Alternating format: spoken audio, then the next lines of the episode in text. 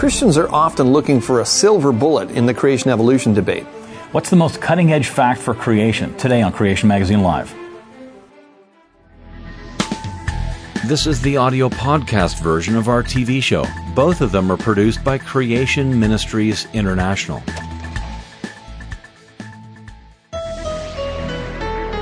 Welcome to Creation Magazine Live. My name's Calvin Smith. And I'm Richard Fangrad. And today we're going to be talking about what's the most cutting-edge fact or facts to prove biblical creation. Right?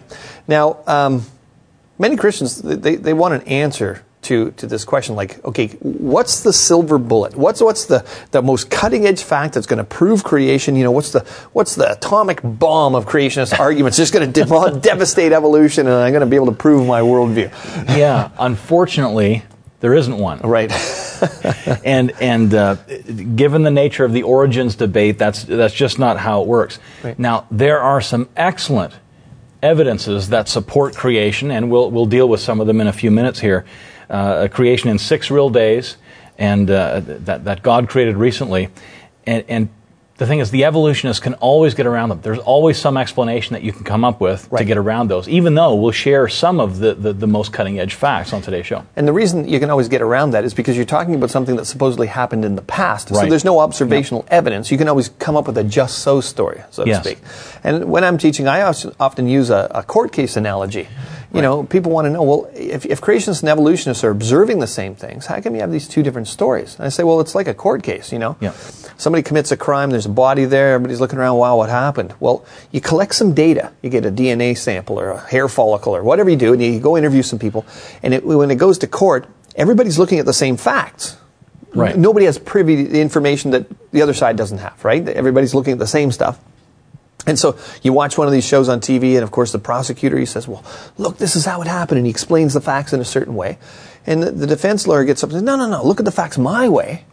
And he reinterprets the information, and he says, no, it happened this way. And so you've got two different stories, histories about the past, explaining the facts. How can you have two different stories about the past based on the same facts? Well, it's an adversarial system. They're biased. Yeah. They're fighting against each other. They're paid by their clients to view the facts in a particular way. Exactly. Yeah. And so that's the problem, is we're not talking about observational science. Yeah, and ultimately all facts are interpreted. I mean, we can go outside here and we can pick up a rock, or what we think is a rock. And even that, it might sound silly, but even that, there's still interpretation involved. You're holding something, and it has to do with your senses. Are your senses working properly? And it has to do with your memory, past history, and so on. You know, these other things that people call rocks, and this thing looks like those other things, so this must be a rock. Ultimately, all facts are interpreted. Right. They have to be. Yeah. So, but nevertheless, moving past that real philosophical thing, let's consider some evidence that even atheists have said would convince them that creation is true. If, for example, just make something up. If human fossils were found with dinosaurs, right? Or let's say if human fossils were found inside a T-Rex, so like it had eaten, like it had eaten. Right. So how would, if news of such a discovery broke, what would the response be? Would atheists just say, well, but that's it, there's a creator? No, of course they're not going to do that, right? They're going to come up with an explanation for these things. So they could say something like, oh, well, see, this is proof of time travel. So we're going to evolve, we're going to get smarter, we're going to invent time travel machines. Some of us went back in time, but it was like one of these sci-fi movies, and one of the T-Rexes, you know, stomped us down and ate us, and that got recorded in the fossil record, and that's why we found it today. Yeah. Voila. So they can explain it away. Even something as like what we would consider devastating to their theory. Yes, they can still explain it away. Yep.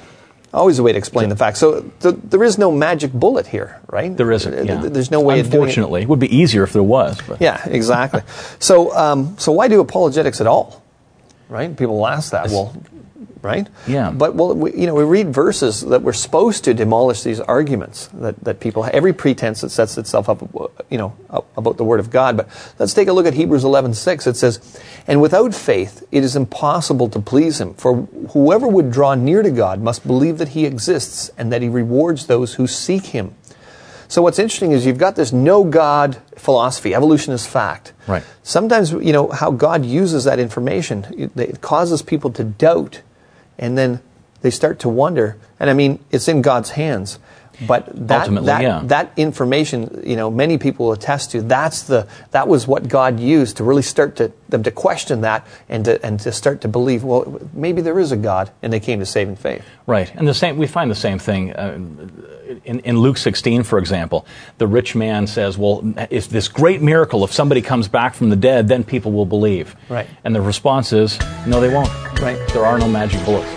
And we're talking about top evidences for creation today on Creation Magazine Live. Great. Now let's start with the growing number of fresh dinosaur bones. Yes, you heard right. Yeah. We're not talking about dinosaur fossils. We're talking about dinosaur bones. There's been a number of discoveries made over the years.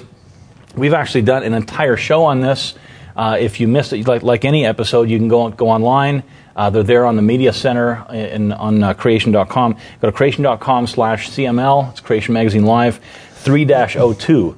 It's episode 2 of season 3. Yeah. Now, we'll summarize it here, but for more details, have a look at that episode there. The first major discovery was back in the 90s, the early 90s. Right. And it was red blood cells in a T-Rex bone. And that was groundbreaking. Huge. That was groundbreaking. Huge, yeah.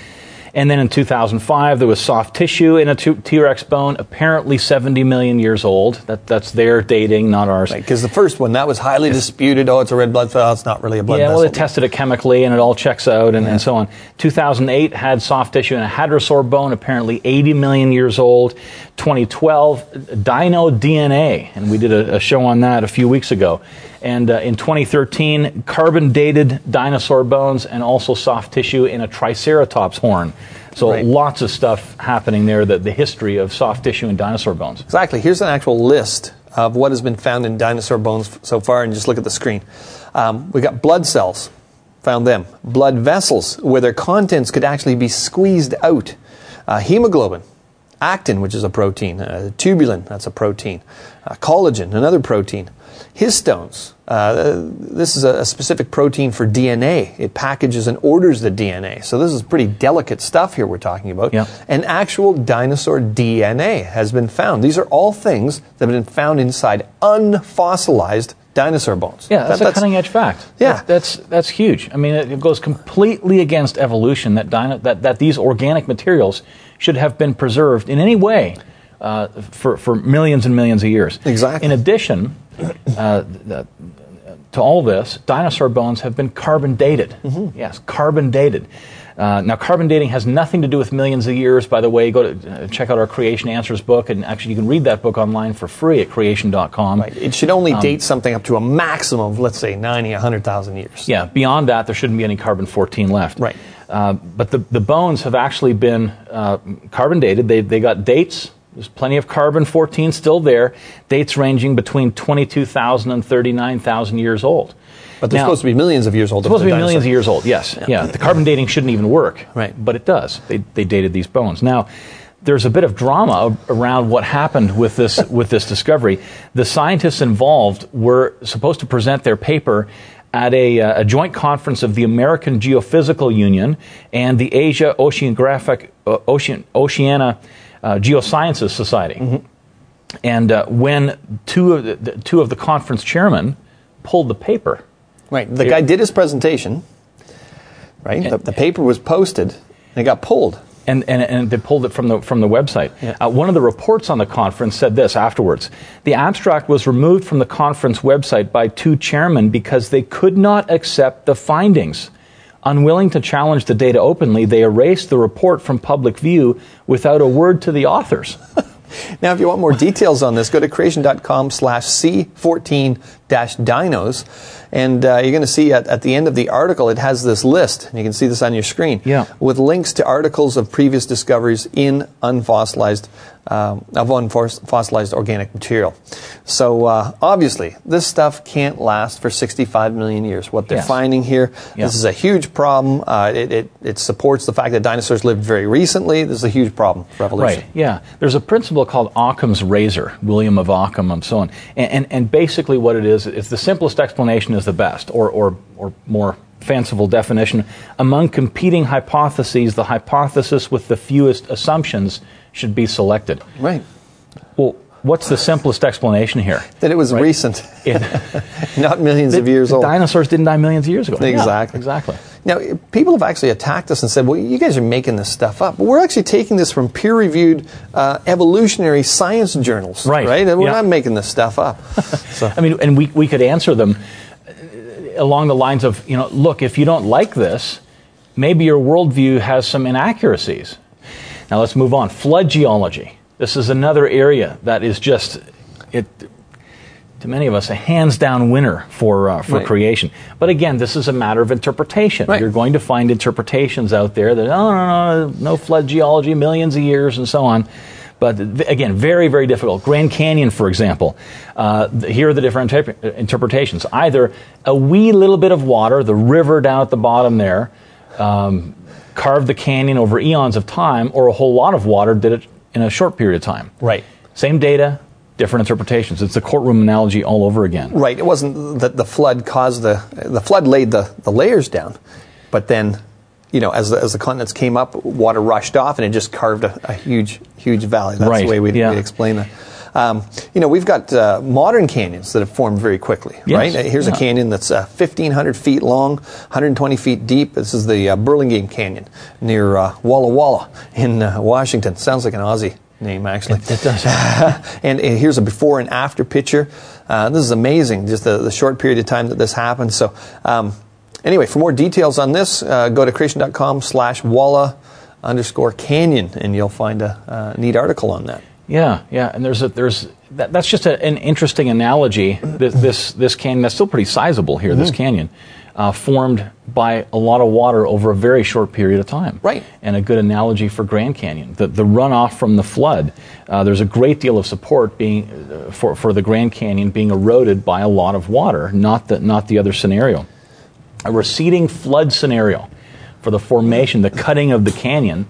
Is a great explanation. You can see that at creation.com/GC Origin.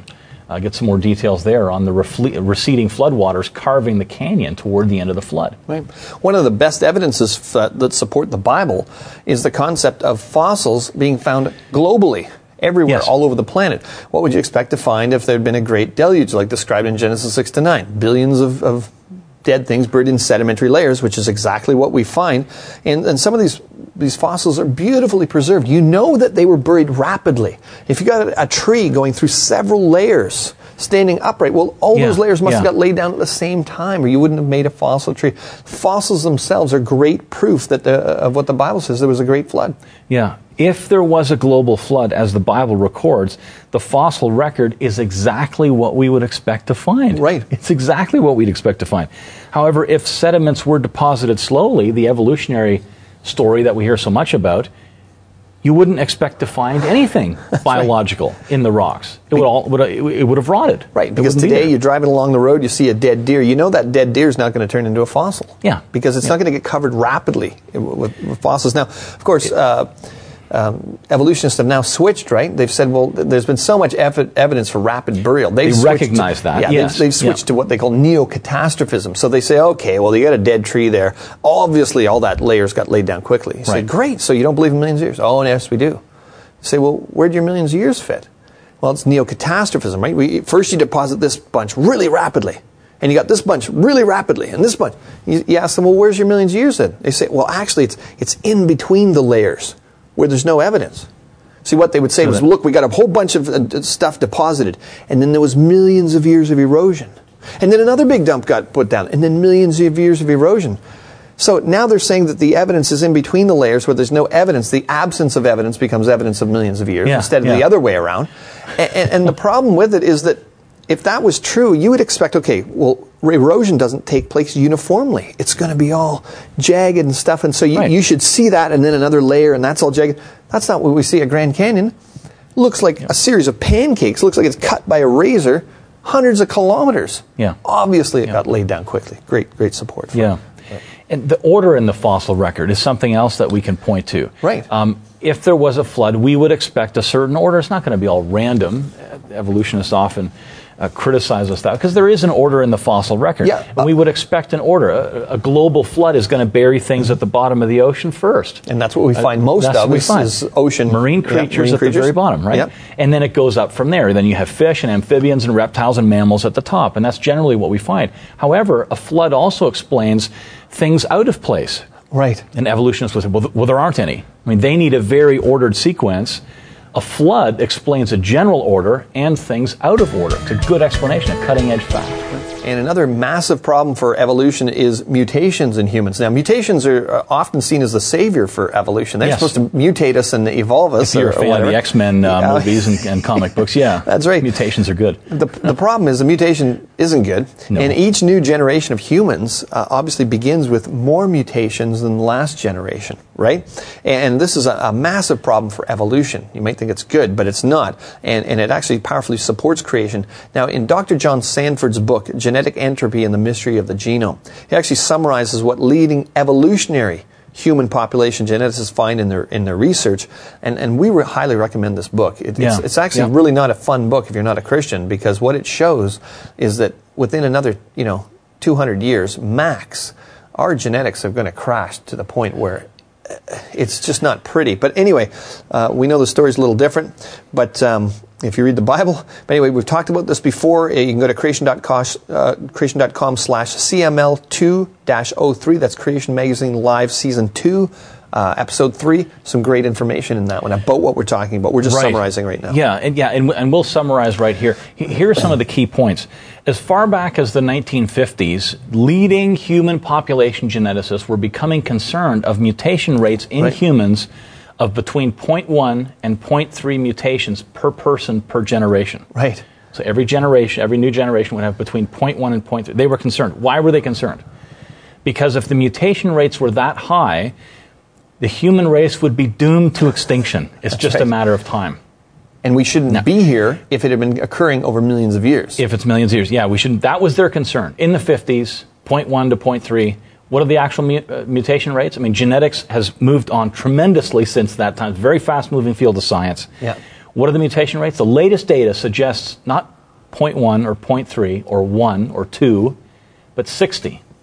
60 mutations per person per generation. What would that look like? If we start with two people like this, so if they have 60 mutations, all people in the next generation would have about 60 mutations, and all people in the following generation would have 120 mutations. Right. And all people in the next generation would have, you guessed it, 180 mutations, right? Now, that is absolutely devastating to evolutionary theories of how long humans have been around. We can't have been around that long. If we graph it out, and you see this graph here, and we talked about this on the other program as well. You can download the software that actually produces these. It's you go to MendelsAccountant.info, and you can download this. And you see that in the center of the screen there, you see the values that have been put in the software, and you see those red pluses that form the sloping line. That's fitness. Starts at 100% fitness, and at the bottom of the graph is 0% fitness. When that red line reaches 0, we don't have enough fitness to survive and to live and to carry on. We're extinct. It's an extinction event. A way to get people to understand this is I say, look, if you took the Encyclopedia Britannica as an analogy for the human genome, you put it on a computer and you introduced random mutations, random spelling mistakes, and you just let that thing fly. Eventually, you're not going to have 30 new volumes of Encyclopedia Britannica. You're going to have a mindless piece of goo. It's not going to say anything. It's just going to be random letters, and it's not going to have any more information.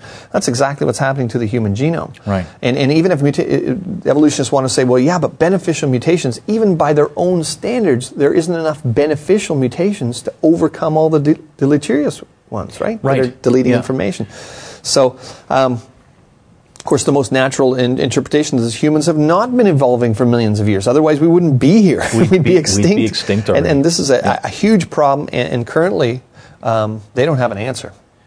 Yeah, they don't have an answer. They don't have an explanation for this. It's a cutting edge. It's one of those. It's similar to a magic bullet because they don't have an answer yet. Yeah.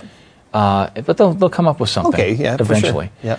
Yeah. But is it okay? Let's turn the card around. And is it a problem from our perspective? Absolutely not. It fits exactly what the Scripture says, that in the beginning we started as perfect. And it wasn't that long ago. Right. Yeah. And then we've fallen, and see, the fall wasn't just a spiritual thing. It's not just a philosophical thing. Yeah, Romans 8, it affects the whole creation. The entire creation groans and travails and is wearing out like a garment. Well, that's exactly what's happening to our genetics as well. Yeah. So it fits perfectly with what the Scripture says. So, you know, people will often write in and kind of give us their testimony about, you know, what they experienced and their journey. And, of course, this feedback, this actually became an article on the website. Yeah. And it was entitled, Amazed to Discover Evidence for Creation. Yeah, this is David Spannenberg. And he writes about his experiences, and we thought this was that you could probably relate to this, that you or people you may know can maybe relate to David's story here. He grew up as an evolutionist. He was taught that in school, yada yada yada. We all know the story. We have all been taught that. And he says further in his article, he says, it wasn't until I was about 28 years old that I first heard any mention that there was evidence to back up creation and a young Earth. It hadn't occurred to me that there was a problem with believing in millions of years of evolution. But then I heard a testimony of a man from my church I was involved in. He was brought up in the church, went to Newcastle University, this is in Australia, right, to do a science degree, lost his faith in God and the Bible as a result of evolutionary teaching. Right. That's popular nowadays. Yep. And majored in evolutionary studies himself. But then someone challenged him with the evidence of biblical creation to the point where he became a Christian. So just remarkable. Now he incorporates creation science into his class instruction as a science teacher in a Christian school in Australia. So David is referencing this guy here. That's right. And that's such a common, like, that's right. Like we hear that all over the place. Right. We both go out and speak, and there's other speakers around the world. 7 offices we have right now around the world, and speakers go out and speak, and we hear this all the time. Parents come up to us afterwards, and they say, you know, we tried our best with little Johnny or with little Susie, and they went off to university. Now they don't want to come to church anymore. They're not interested. They're toying with atheism, et cetera, et cetera. Yep, that's right. And just how powerful those evidences are. Yeah. Because, you know, getting back to the whole topic of the show today, okay, if atheists can always explain the evidence according to their worldview, then what's the purpose of apologetics? Well, the fact is, some people harden their hearts. The Bible's very clear about that, right? Yes. You read the book of Romans, it's very chilling in a sense that God says that some people, even though they knew God, at one point, the evidence for him was clear, plain to see by everybody. There's no excuse for anyone not to believe in the Creator God, which, by the way, isn't enough for salvation. Right, that it's enough to condemn you. It's enough to condemn you. You know there's a God that you're responsible to, but that's right. Not enough to save you. But some people just keep forcing the knowledge of God away from them to the point where they can actually confess and say, I don't believe there's a God. Yeah. Right? And so the evidences are important because some people, they don't harden their heart, and God uses these evidences. In examples like David here. Exactly. It's just a wonderful example. I loved one of the comments he said. From him, I found out about Creation Magazine. He was talking about the testimony of the fellow he'd seen. He found out about Creation Magazine and started to receive my own copies. And this is his own words. Initially, I was really ticked off with what I was reading. Not because it was bad, but because it was good. Why hadn't I been taught anything about this evidence for creation over the last 30 years of church attendance? He's like, well, where's this gem been? And we've heard that before. Exactly. There's other testimonies as well. People are... I remember someone years ago coming up to me, a young person, coming up to me, angry. Right. Why haven't I been taught this before? I thought, oh, here we go. You thought he was mad at you. You know, yeah. And he was steaming. Why haven't I been taught this for? He was upset at his church leaders, right, and other teachers in his life. You know, the guy's a Christian, but I've never heard this before. And that's what we want to do at Creation Ministries is get this information. You've been listening to the podcast version of Creation Magazine Live, produced by Creation Ministries International. With offices internationally and more scientists on staff than any Christian ministry, you can find loads of faith-supporting articles on our massive website, creation.com. Check it out.